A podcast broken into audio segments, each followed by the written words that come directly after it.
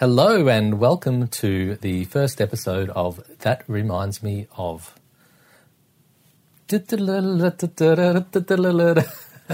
What is this? that was very public radio. Yeah. Okay. Hi, welcome to the first episode of That Reminds Me of. That's even more public radio. but it was a bit happier, yeah? Oh, it was so good. It was. It was. It was happier. You try. All right. You're listening to That Reminds Me Of, the podcast about films and What they remind us of. and what do they remind us of? They just remind us of other films and books and stuff. But mainly films. Mainly And a films. few books and other stuff. Do we need another drink? You're listening to Yes We Do. Yeah. Yes we do. Welcome to episode one of That Reminds Me Of, the podcast where Baron and the Doc have a few drinks, talk about films, but also talk about the films that the film reminded them of. No. You're listening to That Reminds Me Of, a podcast about film and the films that remind us of that film. You're here with Baron and the Doc. I think I think we could actually use what we've got and just show show us trying to work it out. Absolutely. Yeah. For the for the first episode. Yeah, yeah. And then we figure it out and for the rest of the episodes we can go with it. Okay. Yeah. You know what? Should we leave it there and Leave move it on? there and then we'll, we'll Get a drink. We'll, yeah, let's let's get a drink and come back after the intro. Okay. Sounds good. Yeah.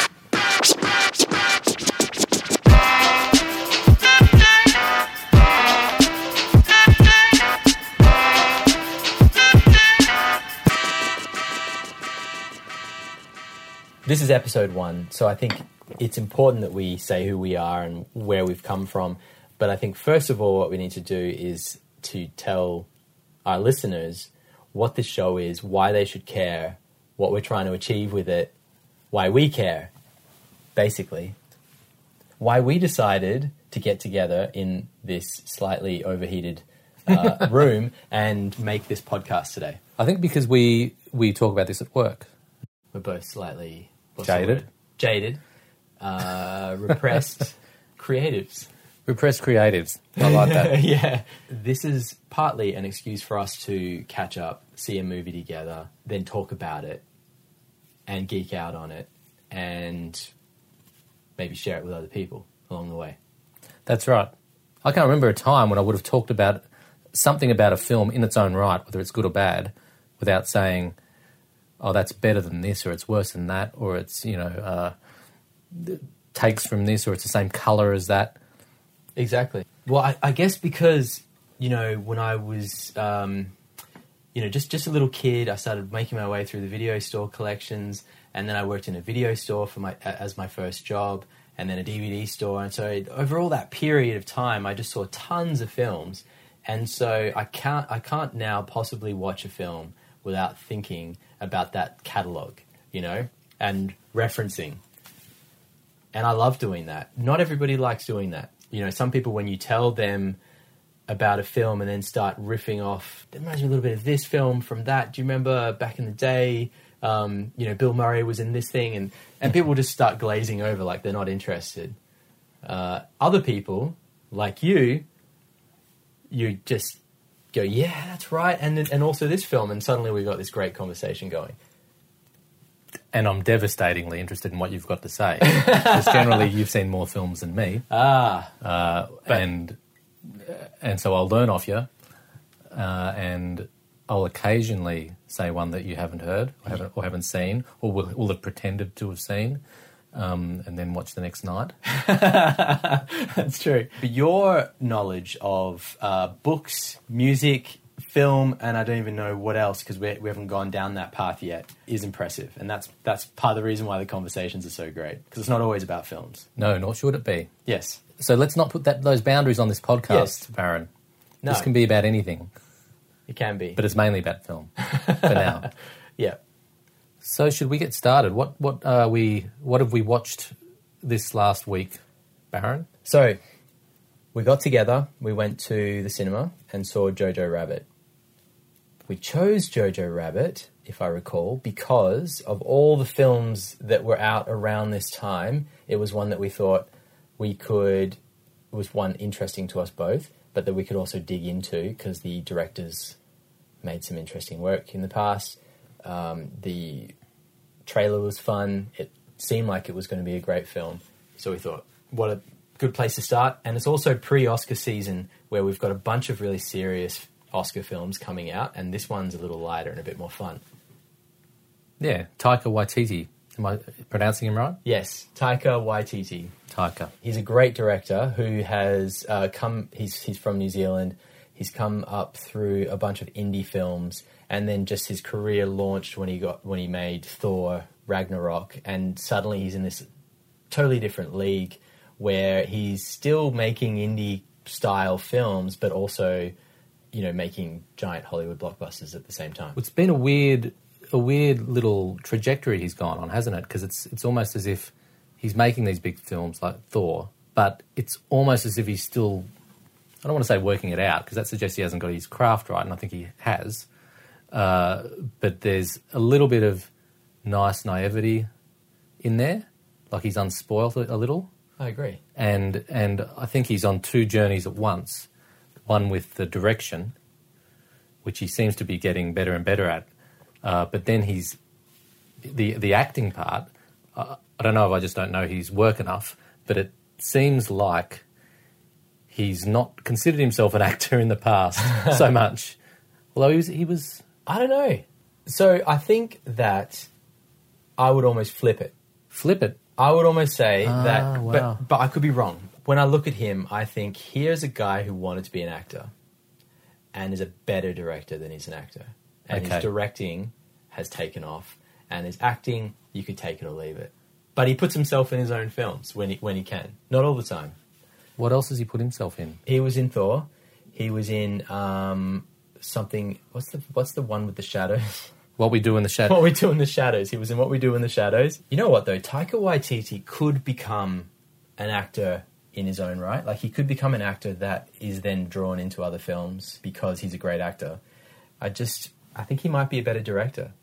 his directing has suddenly exploded to be, you know, with with basically when you get a gig like Thor, you've ex- you, you've arrived as a director, and he had a sort of bit part as a voice actor in that, Yeah.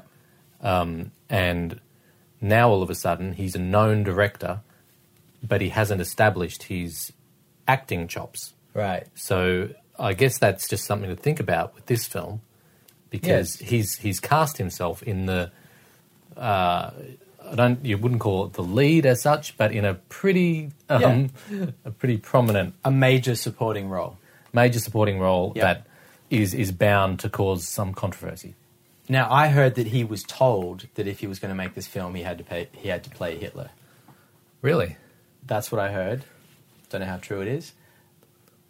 I kind of don't believe it anyway, even if it is true. Like, I sort of feel like maybe he was floating that idea out from the beginning because it's such a. It seems like an like a like a great. It just seems like an obvious choice. You know, put him in that role. It's going to be.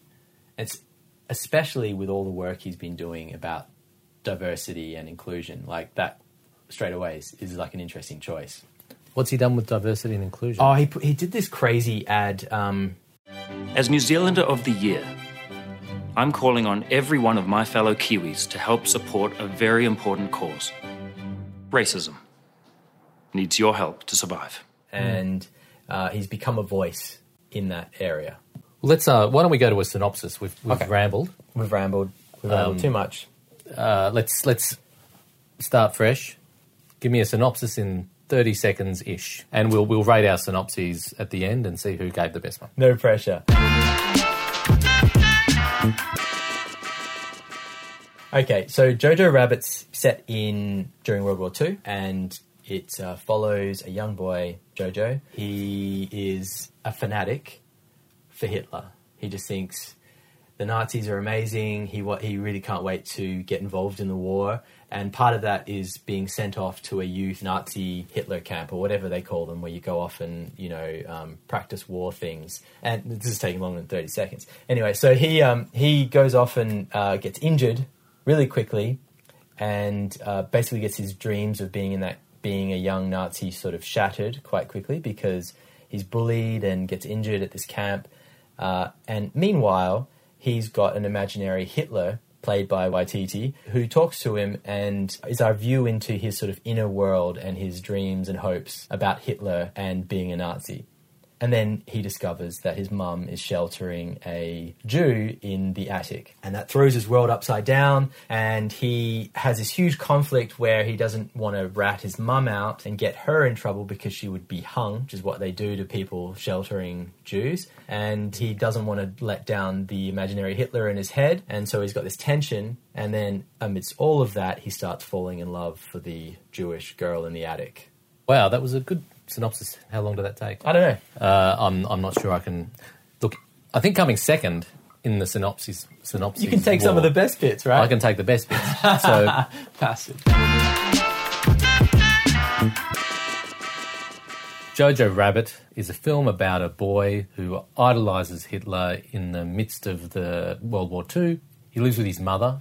His father's absent. There's a little bit of mystery as to where the father is, uh, and he's basically. Oh, do we have a technical difficulty there? I think You want to read it? You want to start over? That's right. You can have a start over. I'm gonna have a start over. This time. okay, cool. We should have done our our homework Yeah. and just had them written. Really, Yeah. No, but it's better. I I think for this, even though yes, I agree that Yeah. stops all the redos and stuff. I like. I think there's something to off the cuff synopses because when you're Mm. walking from your cubicle to the kitchen at work and someone says. Oh yeah, yeah. What was that film like? And you have to give them the on-the-spot synopses. That's what we're doing. yeah. And I think that's an art to why we're doing this podcast because I'm no good at that. Yeah, So this is just a you know a, wa- way of improving my s- my skills. we will become pros Yeah. over time. Okay, so Jojo Rabbit is about a young kid in Nazi Germany who is basically torn between uh, being a, a Hitler fanatic and gradually being drawn towards um, the Jewish girl who's hiding in his house. Uh, he he gradually realizes that his mum is helping the, the Jewish cause, uh, and on the other side of the equation, he's got an imaginary Hitler that's in his ear telling him that you know the the, that Nazis rule. You've got subplots uh, like his na- his relationship with his mum, his relationship with this with this girl who's from a different completely different world from him, and all that comes together in an explosion of uh, of a, a war film meets Monty Python. A war film meets Monty Python. So good. Yes. Yes. I can dig that.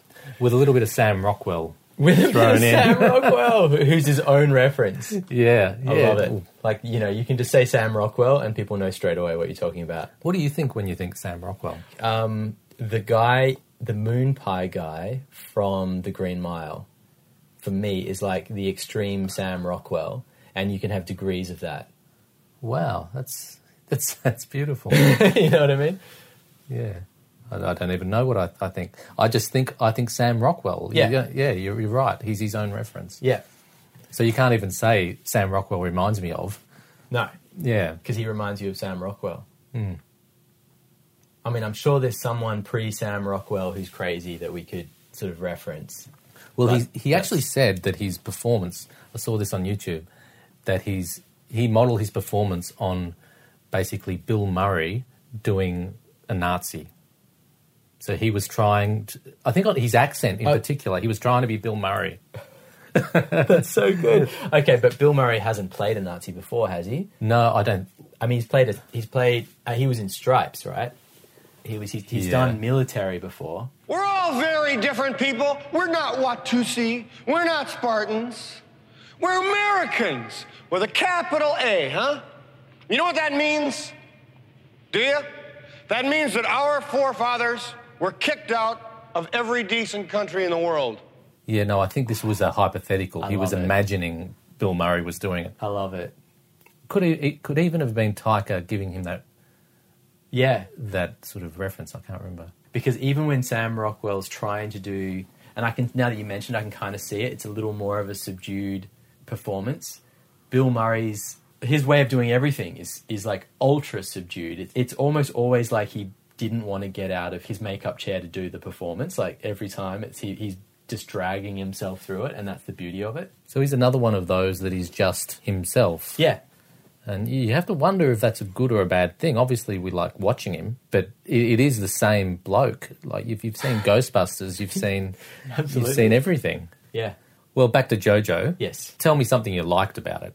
I actually really enjoy films where they use fantasy as a way into like a serious world where you could look at it as the, as there's nothing but devastation and ugliness here, but we're given a fantasy to sort of let us in as an audience, so we can actually sit back and enjoy elements of that world, and it's not all just ugly to watch. And I think this film does that really well. Yeah, it sort of protects you. Yeah, It gives you a message, but sort of cuddles you at the same time. Absolutely. But you come out getting getting the point. Yeah, Taika Waititi is a, is a great director to do that sort of thing because his sense of humor is so engaging and so much fun, and it's so offbeat and quirky that he can present World War II to you, and you're kind of delighted by the way he's presenting it at the same time as being horrified by elements of it. It's that offbeat and quirky stuff. Uh, for me, I think it was overall a win.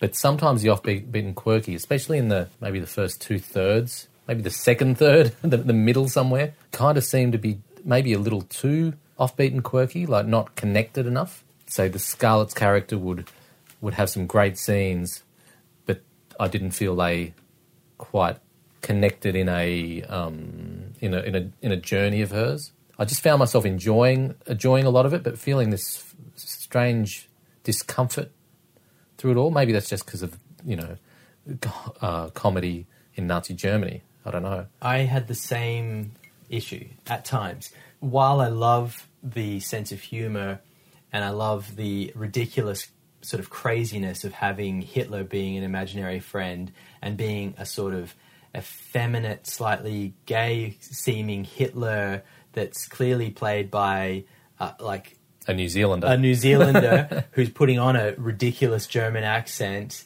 uh, with blue contacts in, and the whole thing's just ridiculous, right? There were times where it felt like that got in the way of the heart of the story. And I think the times they were surrounding the things like the mother son relationship and when they were talking about the missing father and some of the sort of heavier stuff that um, normally you would you would expect more of a dramatic approach to it, that Taika took it a little light and went a little bit ridiculous with it and it felt off I, I had the same experience some of those scenes didn't qu- didn't seem to be doing much for me. Like they didn't seem to go anywhere. Uh, but then it all paid off in that critical scene say it if I can say it. There's Let's say it. spoilers. Yeah. Yeah, when when he sees the her legs dangling and she's you know, been hanged in the middle of the street. yeah And I think all the sort of slapstick for me was completely worth it. Yeah. All the ridiculous Hitler Hitlerness was worth it to make that that moment profound. I agree. Like I think there was a there, there, there's a line where you go, I want to have fun of the, with this subject, but I need to at the same time build an arc here where there's enough serious, heartfelt moments and there's enough sort of great mother son love moments that when she dies, it punches you in the chest. And I think that's where the tension is. And it's a hard thing to get right. And I think he did a pretty good job of it. But I, th- there were some things that were a little off. Yeah. You know, But in hindsight, even though I kind of didn't like them on the first viewing, yeah. Let's let's take th- them riding their bike or her. I can't remember what the scene was, but she was kind of dancing on the on Yeah. the wall. Yes. Um, and and that that was- ends with hit her tying his shoelaces up and making him fall over and just doing, you know, cute stuff like that. that's right. And, and and at the time there was no punchline for me. I'm thinking nice, but you know, s- but w- so what? Yep. But then when when we find out that she's dead yep. and ha- why she's died and e, and all of that, I think I then liked those scenes better for not having had a punchline. when, when it all pays off, you think back to it, and you enjoy it. You you enjoy those scenes more for what they mean, Well, that they feel like memories. right? They, they they feel rather than like a sketch. A lot of it was s- sketch comedy. Yes. you know when the Gestapo come in and uh, raiding or you know looking for the you know someone hiding. yeah, uh, That's a sketch, and you remember it as a funny funny sketch. But those scenes when you when you na- when you know what happens feel like memories, and I think that that's what makes them sort of resonate. that's a great call. You just sold me on them Good. more because you're right, memories is the perfect way to describe them. And the whole film is seen through the eyes of a boy who lives in a pretty ugly world and he's created a fantasy. And that fantasy maybe includes the memories of his mother because they're almost like snapshots, but we're seeing them from his perspective. And they do seem a little bit theatrical. Like, so you, you go theatrical sketch wise, and then this theatrical kind of dramatic, you know, the mum's almost too perfect and so they so now you've just yeah I, I, I love it the whole thing feels like it's his it's his memories it's the it's the whole thing is like life seen through the eyes of this innocent uh, little boy who's essentially good but lives in an ugly world Yeah, a- and I- I'd, I'd say one step further that the yeah the whole film is like I can imagine him no longer being a little boy, so we're looking at the ninety-year-old yeah uh, bloke Im- remembering what this whole time was, and everything is is larger, um, and and that and that makes the whole thing not not be a slapstick farce anymore. That Yeah. makes it actually realism, in a way, because it's you know it's a real uh, depiction of the guy's memory. Totally, 100%. And now that you mention it, one of the things that I did think about when we were talking about references for this film was uh, Big Fish for that same reason. It's amazing. My wife gave that reference Did she? to me last night, and I haven't seen Big Fish. Oh, get out of But, town. but I, I, Yes. asked, I asked her in prior to this.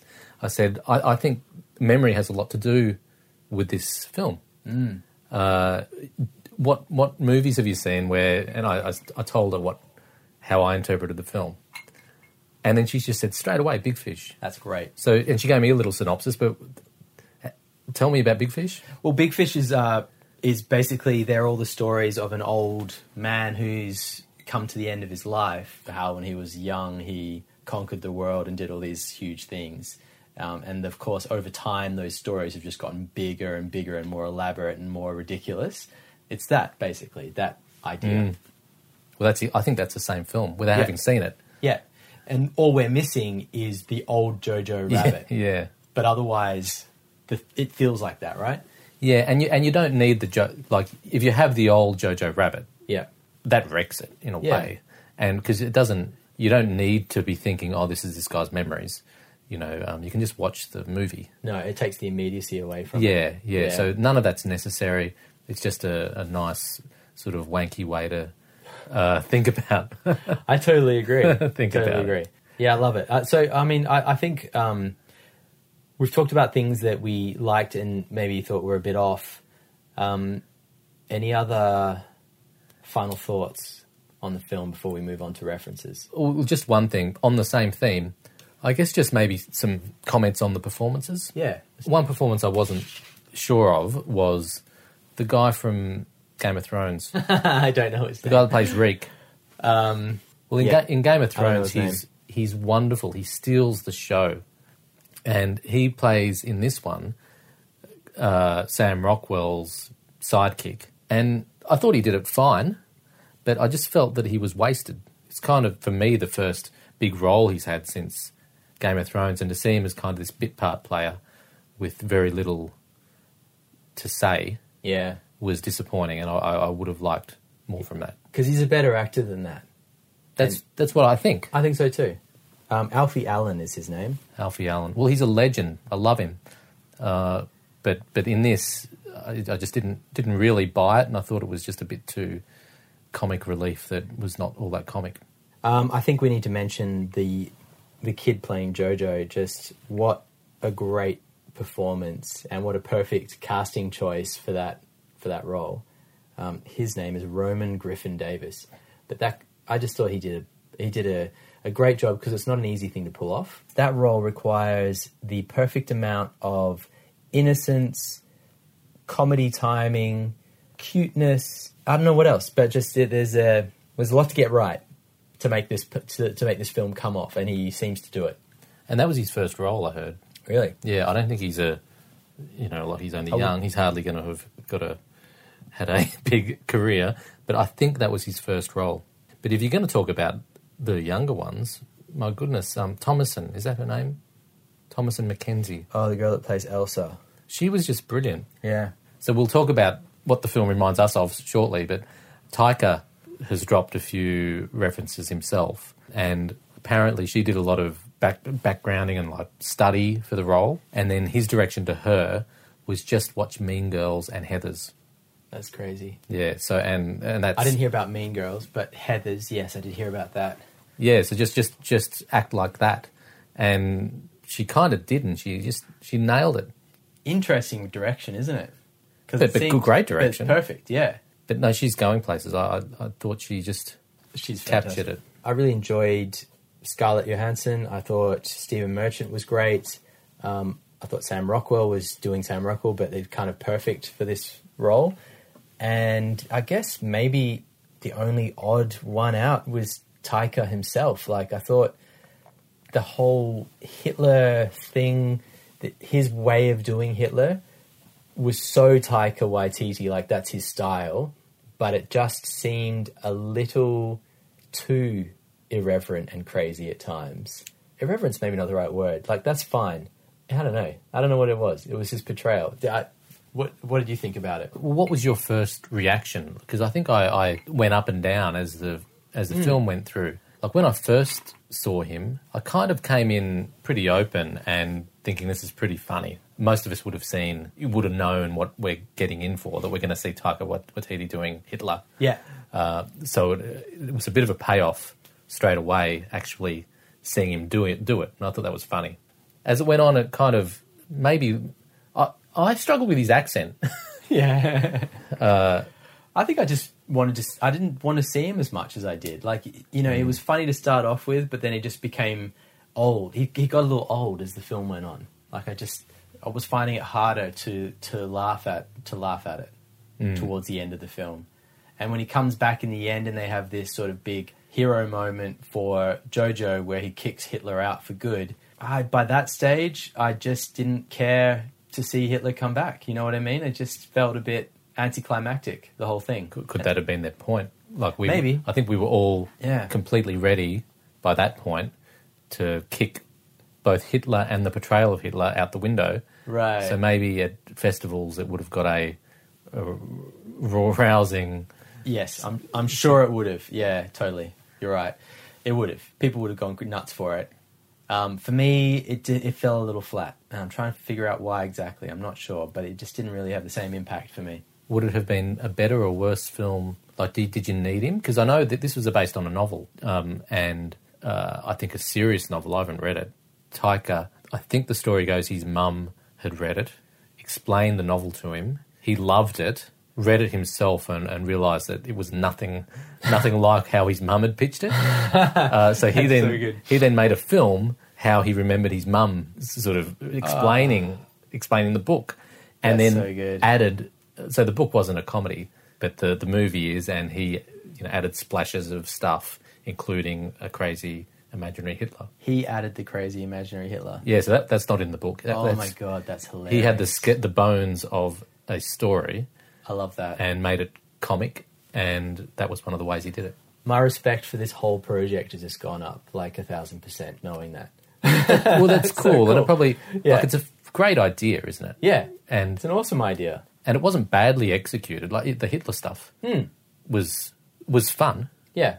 Uh, I agree with you that it doesn't didn't always hit, but I'd probably take it on balance. I probably, I, agree. probably wouldn't remove it from the script. No, I wouldn't either. Not not at all. I think um, I, if anything, and this is being picky, I would rethink the last act and how Hitler plays in it. Or whether he comes back. Whether he comes back, if he does come back, how it happens, and particularly like how he's ejected from JoJo's life. That's such. I mean, you kind of. I I feel like maybe you have to have him come back just to to close off that storyline. But the way he comes back could be done in so many other ways, you know. And I think maybe there's a way that's a little more subtle and a little less slapstick. The way he sort of kicked out of his, lo- just like literally booted out the window. Yeah, I- I don't know. yeah. I don't We, know. we'd kind of got beyond slapstick a bit by then. I think we had, yeah. So it was. Um, I think I would have preferred perhaps a poignant end to him. Me too. yes, some something with a bit of melancholy about it rather than c- back to slapstick because I probably had my fill of that. I agree. The, the film had changed by then. Yeah, yeah, it does. Cool. Let's get another drink because I'm empty. you are empty too. I've just got glass in my glass.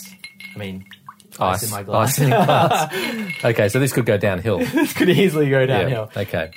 So after after the break, shall we call it a break? Yes. uh, we will we'll get to the point of the show, which is okay. We've talked about Jojo Rabbit. What does Jojo Rabbit remind us of? We've just refreshed our drinks. What are you drinking, Baron? I am having uh, rum and coke from a can. Wow, It is not Bundy, you'll be happy to know. it's an Aldi Bun- Aldi Bundy.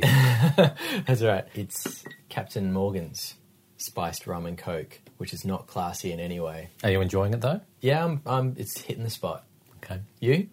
Well, no, I'm a little classier than that. Of course, I'm having a vodka Red Bull. Boom. Yeah, so it's my drink of choice as we, we go on with this pod- podcast. If it, if it goes to episode two and three, It'll still be re- you- vodka Red Bull you the may, whole way. You may find that there's a few consumed. Good. Well, we got that out of the way. So this is the part of the show where we talk about the films that Jojo Rabbit reminds us of. This is the crux of the show. It's the crux. This is the, while we named it. That reminds us of. The that whole reminds me show of. is called "That Reminds Me of." Dot dot dot. This is the dot dot dot part. So, should we start with you? What does Jojo Rabbit remind you of? Okay, well, I you may remember I arrived in the theater a few minutes late. Mm-hmm. Uh, so perhaps that's influencing my whole appreciation of the movie. but I missed the first couple of minutes, and I, Classic. I arrived when all the kids are standing there getting lectured to by like a drill sergeant type character. Played by Sam Rockwell. Was it Sam Rockwell? Um, no, I think it was one of the younger Oh, ones. Yeah, you came for one of the younger ones. Yep, gotcha. Yeah, because Sam Rockwell was almost uh, a nice guy throughout it. Yeah. Uh, no, this was one of the real pricks. Um, and it just felt straight out of Full Metal Jacket. Like Yes. that, that, that scene where, you know, uh, it's just all about bullying, really, and about, the, um, I guess, toughening them up. But it, I just thought nothing other than Full Metal Jacket. Who the fuck said that? Who's the slimy little communist shit twinkle toed cocksucker down here who just signed his own death warrant? I, I don't think I'd be the only one. I, I wouldn't think that thought that. But um, Totally. Did you see that? Uh, you know, it didn't occur to me straight away, but as soon as you mention that now, um, it's like 100% there. Yes, absolutely. And that whole setup for Jojo Rabbit with the bullying is so important Yes, exactly. for the rest of the film. And I can't imagine that any filmmaker, and Taika, you know, in particular, coming at that first part of the film hasn't got something like Full Metal Jacket in his mind when, when he's making it. Well, I don't think you can make a war movie True. without uh, thinking about Full Metal Yeah, Jacket. true. Uh, so Okay. I think that's that good. yeah, A- actually, and, and just to continue the Full Metal Jacket riff, I think uh, that was al- also one of those war movies that uh, had a lot of comedy in it. You know, that that was a comedic scene, Hmm. mm. and it really balanced that comedy throughout the film. And I remember that there was a a moment where the a moment where it got serious. I can't even remember when, when it was, but when they were really probably more than one moment, but a lot of times when you're, you're in the, the comic sort of brain uh, and suddenly you're having to realize, hang on, this is war. These are real people. Yeah. And I felt that was very much like that shift towards the end of Jojo Rabbit when Nice. things just suddenly got real and, and you were feeling the uh, feeling war like like Saving Private Private Ryan kind of war. I love it. Yeah, it's good. It's a great point. And now that you mention it too, um, the the sort of that slow motion famous death scene in Full Metal Jacket that you see everywhere, Mm. and it, people take they sort of do comical versions of it all the time is a little bit like the slow motion sequence at the end of Jojo Rabbit as well. If Wow, I- now yeah. that I can now that we're talking about it, just popped into my mind. Yeah, Definitely. good one. And the the immediacy of it. There's a lot of. I think it, it feels like every war film tries to be more, tries to make you feel more like you're there. Um, and uh, Jojo Rabbit probably wasn't the greatest at this, Yeah. but the the sort of the, the tone shift was the was one of the greatest I've seen. Um, Well, you know what? We weren't going to do this necessarily, but now that we're here, I think we should do one each and then go back and forth. Absolutely. Yeah, you were thinking that already? Yeah, no. Okay, we Com- didn't com- discuss this, but I'm No, no, no. Completely same page. We're one each. Okay, great. And then Wait, we'll go it's a back and tennis forth. match. Great, tennis match. Over to my side of the court. So, Alex, what did Jojo Rabbit remind you of? I'm going going to Um, start with Roald Dahl. Roll Dahl. Yes. And I'm going to work, to work towards some others that are maybe a bit more obvious. So you're starting. You're starting with your obscure, obscure I ones. feel like starting with my obscure. Yeah, I feel like doing that. Is now. that to sound, you know? more learned? Than, More learned? Yes, that's correct. Okay, no, that's that's cool. Let's run with that. Let's go with that. Yeah. The reason I thought Roald Dahl straight away was because uh, he specializes in the ugly world run by adults through the eyes of an inno- innocent child. That's sort of a Roald Mm. Dahl specialty. And if I were to pick one Roald Dahl story that I think maybe is closest to this, the one that came to mind was Charlie and the Chocolate Factory. Mm-hmm. But you could also say the BFG or I don't know uh, Any of them. James and the Giant Peach, or yeah, pretty much anyone, right? Um, but for this one, taking a kid who's really sort of innocent, a lovely child, one that you would l- love to have as your own child because he's not a little shit and he's thoughtful and cares about other people in the world, um, and then throw him into an awful situation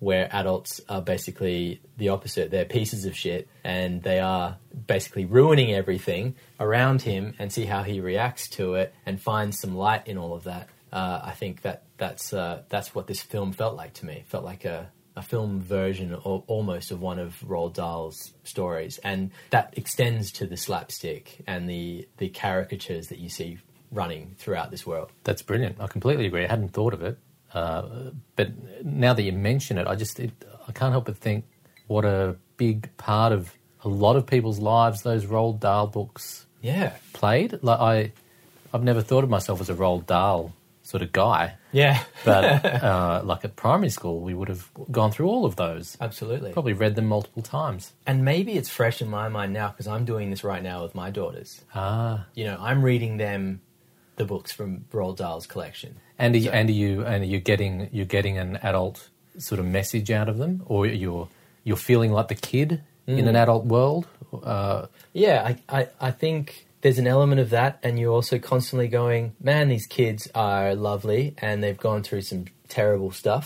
you know what I mean? And it's all driven by adults being being assholes, basically. Yeah. wow, And it's amazing that kids grow up through all of that and somehow survive it without being. Well, they probably do become assholes because that's sort of. yep. Then you got another movie or another book with, a- with a They backstory. probably do become assholes in the end. I mean, that's sort of like the message you almost take away from it. All the lovely people in these books are kids, and all the adults generally are assholes, with the occasional Willy Wonka, which is like your light, you know, shining light that you might become someone as wonderful as that. Mm. Or Even though- Scarlet. Or Scarlet, exactly. Okay, well, uh, Back to you. one each. Back to me. Yeah. I'm going to go with the Stanley Kubrick theme a little longer and say Doctor Strangelove, uh, just for the history of actors doing crazy s- versions of uh, Hitler-esque characters. I love it.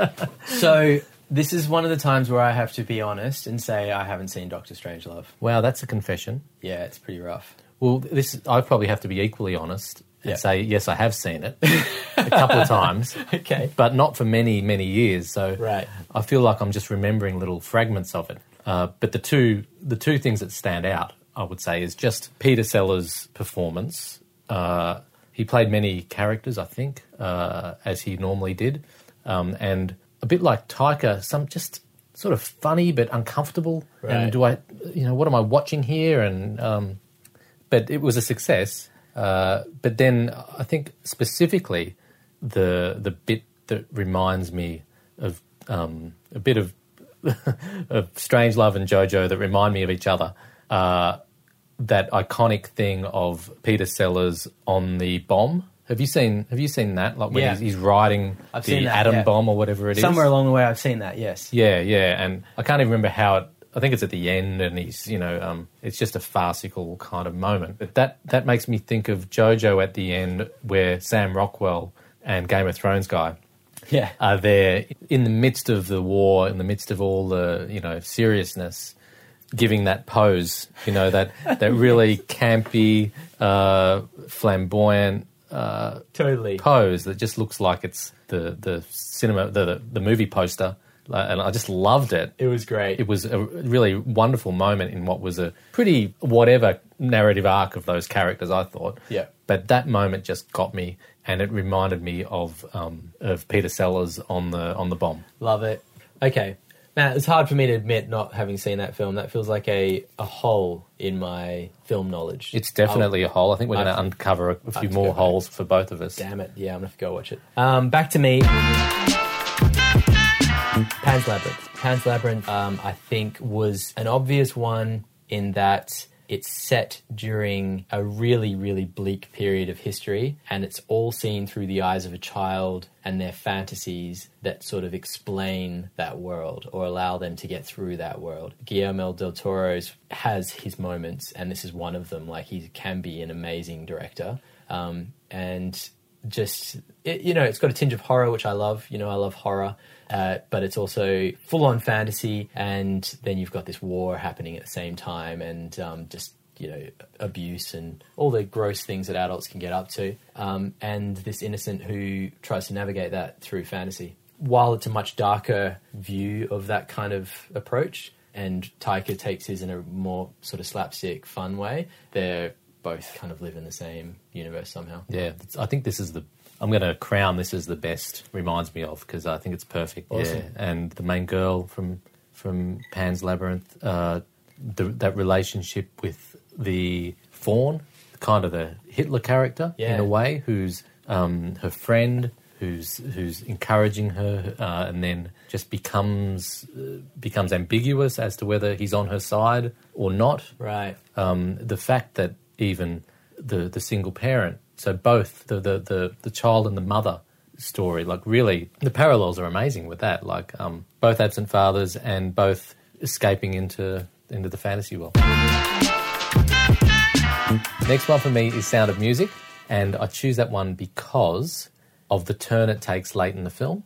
Uh, it goes from a fun-loving musical to suddenly an escape escape movie Yeah. uh, and I don't think when, when people think about the sound of music, they don't think about that last bit No. that suddenly gets serious, you know. Um, but that the whole the whole tone changes, uh, and it's kind of I, I'd say it's a throwaway part. I don't even remember it very well, but I know that it it, it um it it just, that the film changes, and that's what happened with Jojo Rabbit a couple of times. Like definitely when um, Jojo finds his mum hanging by her neck. yeah. Uh, but then also again when when they go out into the war war zone. So there are times when it just gets real, and that's what happened in, in, in Sound of Music. That's exactly right.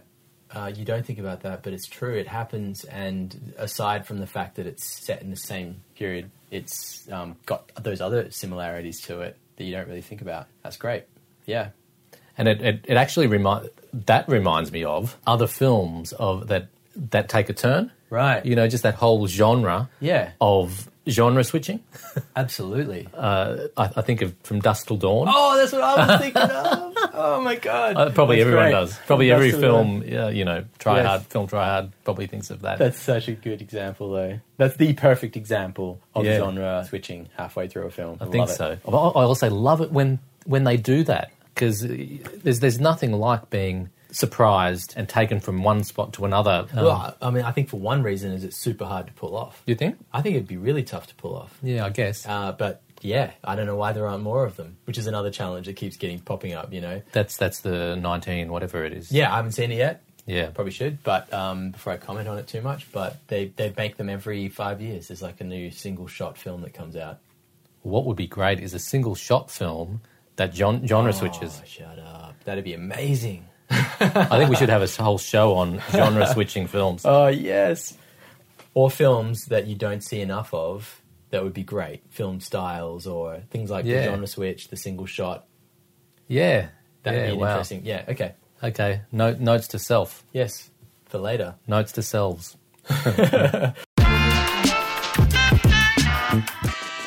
Okay, so uh, next one, Inglorious Bastards. Can I share this one with you? Yes, Because I've run out. yeah, So m- maybe we'll, Yeah, we'll, we'll and- take it home with you, and I'll share Inglorious Bastards with you. boom, sounds good. Uh, Inglorious Bastards is a great film. I really enjoyed it. Um, it has one of, and Tarantino calls this one of his his favorite scenes scenes ever written himself.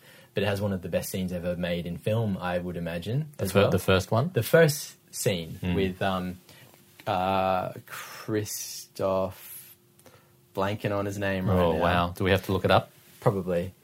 well, he's great. So, Christoph, if you're listening, and if your name if your name isn't Christoph, Sorry. sorry, but we we blame love it on the drinks. We love your work. Anyway, it has an amazing scene with him in it uh, as the Jew hunter, Christoph Waltz. Boom. Okay, um, where he uh, he basically um, just delivers this wonderful speech about people hiding Jews and finding Jews and what a, and him as the Jew hunter and meanwhile there are the, the farmer he's talking to has Jews hiding underneath the floorboards and it's just brilliant. Um, so, uh, but beyond that, I think this film is great because it portrays an alternate reality where um, World War the history of World War Two is skewed by Tarantino. He comes up with his own version of it, and um, I just think that Taika Waititi's taken taken a piece of history himself and skewed it. Not in the same way. He hasn't altered history. The, I, I think you could still take Jojo Rabbit and drop it right in the middle of the history of World War II, and it all makes sense. But um, he's presented it in his own unique way. I think the film Jojo just reminded me a lot of Tarantino. Taran- Tarantino, Tarantino, Tar- a sort of a mix of Tarantino and Wes Anderson. Wes Anderson, I guess, because of the color and the just the the vibe of the thing, the outrageousness of it sometimes. But Yeah. that also is with Tarantino.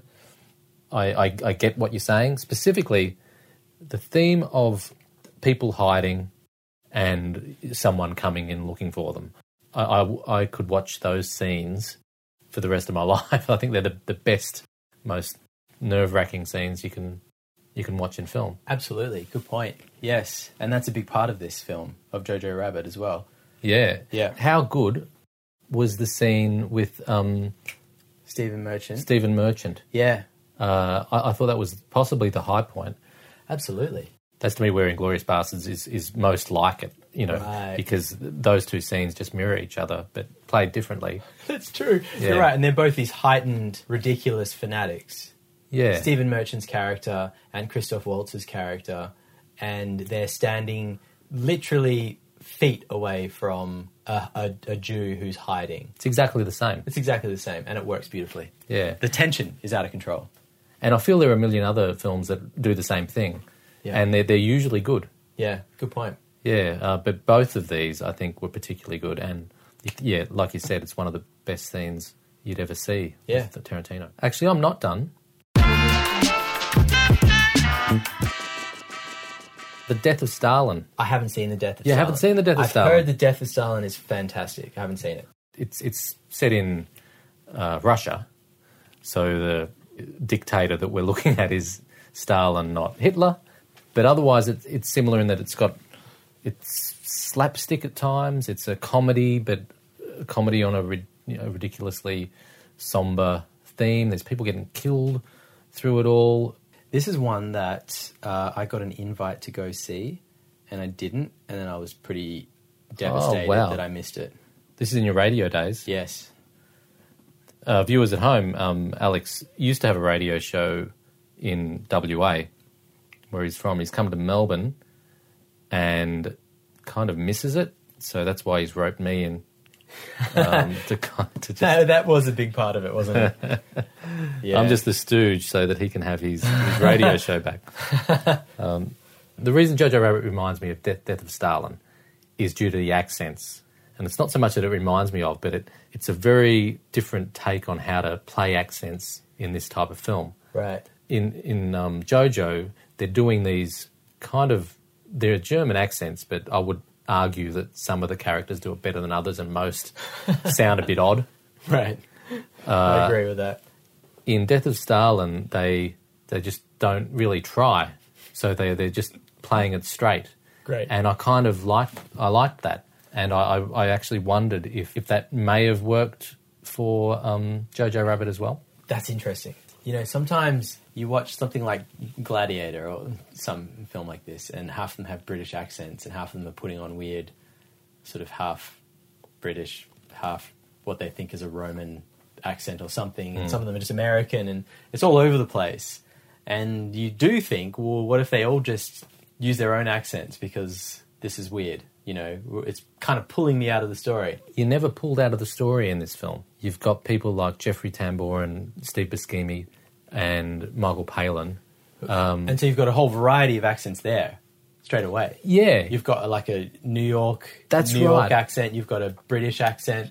and they're just they're just playing they're Yeah. just playing it, and Starlin as well, just sort of I play- like it. play, playing along in their own voice, Mm. uh, and I think that just takes away a level of discomfort with the viewing experience. First of all, it's uh, reinforcing the fact that this is a satire, and Yeah. secondly, it's making it an easier watch. So part of what you're saying here is that you, you you've got a reference that is Death of Stalin for one reason because it's you know dictators and making having a slightly having a slapstick approach to that, but also you're saying um, maybe they did it better in a way because the accents in Jojo Rabbit have pulled people out of the film, and there's been a lot of commentary about the accents. Uh, I haven't even seen the commentary. Yeah, there has. Yeah. Wow. Okay. Well, yeah, th- that didn't happen in Death of Stalin. Yeah. I think they're both good films in their own right. Yeah. a, a different tone with Death of Stalin. It, it's it's more thoughtful throughout, even though it, it does get a bit slapsticky. Mm. You don't get the flamboyant highs of Jojo Rabbit, I guess. So that's that's good, and, and some of the comedy out of the accent. So Yeah. you lose that, which which sometimes works as well. Yeah, absolutely. Uh. okay. Anyway, they're, they're I have to definitely see it. they're related. Yeah. Okay, so back to me. I'm going to mention a film that's probably not a great reference. And that is Spies Like Us. But there is a scene in Spies Like Us that that popped into my mind instantly, a moment where Elsa, the Jew who's hiding in the attic, is caught out where she um, has to come down and she t- makes a decision to pretend to be Jojo's sister. And it's at the same time that the Gestapo arrive, led by Stephen Merchant. And there's this whole scene where she's, you know, everyone who greets each other, classic Nazi style, has to go, Heil Hitler. And she um, is caught up in this thing where she's clearly we know she's a Jew hiding, um, and she has to Heil Hitler every all of the gu- the Gestapo people. And I'm doing weird Heil Hitler si- signs with my hands now while I'm describing this, which So nobody no can one see. can see. So it doesn't. it, you, it was impressing me. We should just play the clip. Yeah. Okay. Captain Klensendorf. Heil Hitler. Heil Hitler. Heil Hitler. Hi Hitler. Heil Hitler. Hi Hitler. Heil Hitler. Hi Hitler. Heil Hitler. Hi Hitler. You know Freddy Finkel. Heil Hitler. Heil Hitler. Heil Hitler. Heil Hitler. Heil Hitler. Heil Hitler. Heil Hitler. Heil Hitler. Heil Hitler. Heil Hitler. So did I miss anything? So I'm watching this and laughing because it's funny. And it's just bringing me back to this film that I saw, I don't know how many years ago, Spies Like Us. And in that film, there's this great scene where the the two leads, who are these uh, terrible spies, who are, ba- have basically been sent to um, Afghanistan and then Russia as decoys, so that the real spies can do their job, um, played by Chevy Chase and Dan Aykroyd, they um, end up in a in a tent full of doctors where and they're pretending to be doctors and the scene plays out in in exactly the same fashion where These are our newly arrived surgeons, Doctors Trowbridge and Greenbaum. Doctor. Doctor. Doctor. Doctor. Doctor? Doctor. Doctor? Doctor. Doctor. Doctor. Doctor. Doctor. Doctor. Doctor. Doctor. Doctor. Doctor? Doctor. Doctor? Doctor. Doctor. Doctor. Doctor. And Doctor. Well, we miss anyone? why don't you gentlemen relax? The tribe's planning a raid on a Soviet tank division tomorrow. There'll be plenty for us to do then. Doctors? Doctor. Doctor. Doctor. Doctor. Doctor? Doctor. Doctor? Doctor. Doctor. Doctor. Doctor. Doctor. Doctor. Doctor. Doctor. Doctor. We're not doctors. So um, I just thought, uh, as a piece of comedy that works, uh, and it's been done once before in the world, It's the same scene. it's basically the same The scene. same scene. Yeah. Uh, I I found myself wondering how many other times it's been done. Hmm. Like, I just felt that confession. I haven't seen Spies Like Us, but I've seen the clip now that you've shown it. Yeah. Uh, and it's the same scene. Yeah.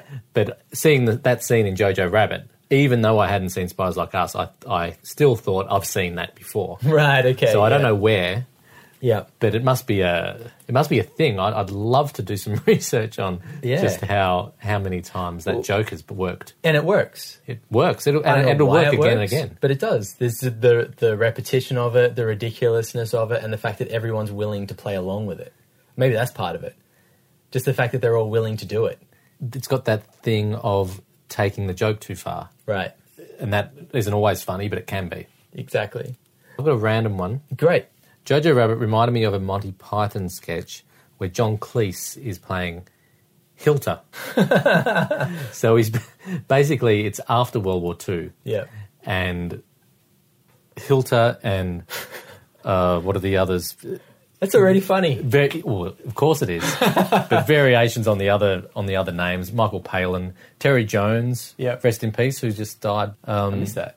yeah, it's crazy. So th- they're they're all Nazis after World War II and just find themselves in this uh, cafe or a house or something and just pretending not to be Nazis but giving it away with every everything they say. Yeah. Like the obvious parallel is some some clown doing a fake Hitler. Yeah. Uh, but really, I think, and I think I've heard um, Taika say this that he was inspired a little bit by Monty Python. Yeah. Not that not that skit, but just the the vibe, The whole vibe the vibe of the thing. makes sense. And and this is just a specific reference. I don't know what you have to search on YouTube to find it. Oh but it's, man, I'm looking I think that up it's straight away. Monty Python Hilter, I guess. So good. But yeah, That's funny. If you just describe that, Hilter, it's after World War II. They're pretending not to be Nazis, but it's so obvious that they are. That's funny straight away.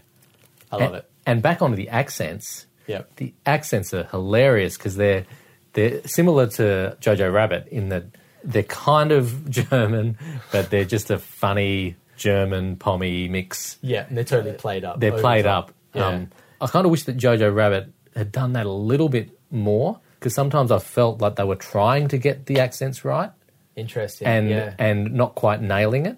Whereas if they'd really not tried at all, maybe that would have been better. I- I'm, I'm not sure what the intention of, intention was. Like clearly they weren't trying to be perfect German accents, but um, I quite like like it when they're really not trying. I love it. That's great. Well, I think we should wrap up and move on to what we're going to do next. So Baron Jojo Rabbit, that's a wrap. That is a wrap. So, we should be honest with our listeners that um, some time has elapsed since we did the rest of the recording for Jojo Rabbit, right? Because the world has changed, become a new and terrifying place.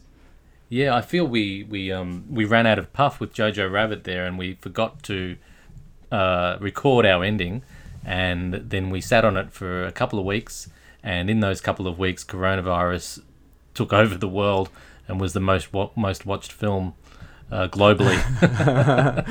That's right. Uh, yeah, so that I mean, the first episode was a learning thing for us. Like, it wasn't a straightforward uh, recording situation. Like, it took us a bit of time to figure it out, and then the editing took a bit of time. Coronavirus happened. We were like promising each other we would do episode two, and um, the world was upside down. And it took us a while, but when we finally got there, we thought we better re-record the ending of uh, this episode. So that's what we're doing right now. It's not actually we're not re-recording. it, We're recording it for the first time. That's right. and part of that was that we didn't know what the next film was going to be that we were going to talk about.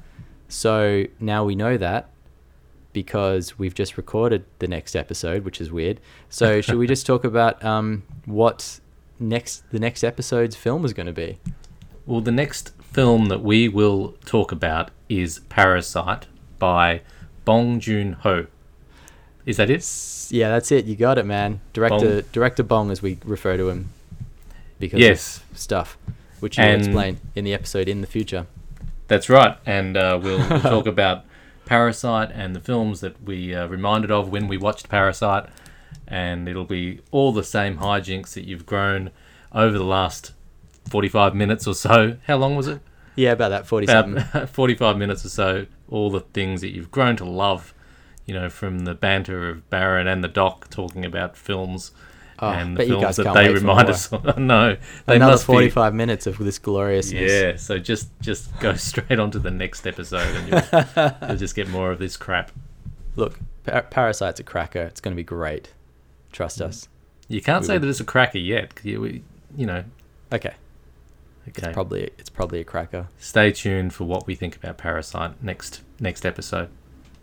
Absolutely. See you later. Good talking to you, Doc. See you, Baron. It's been a All right. pleasure. Bye. Catch you, man.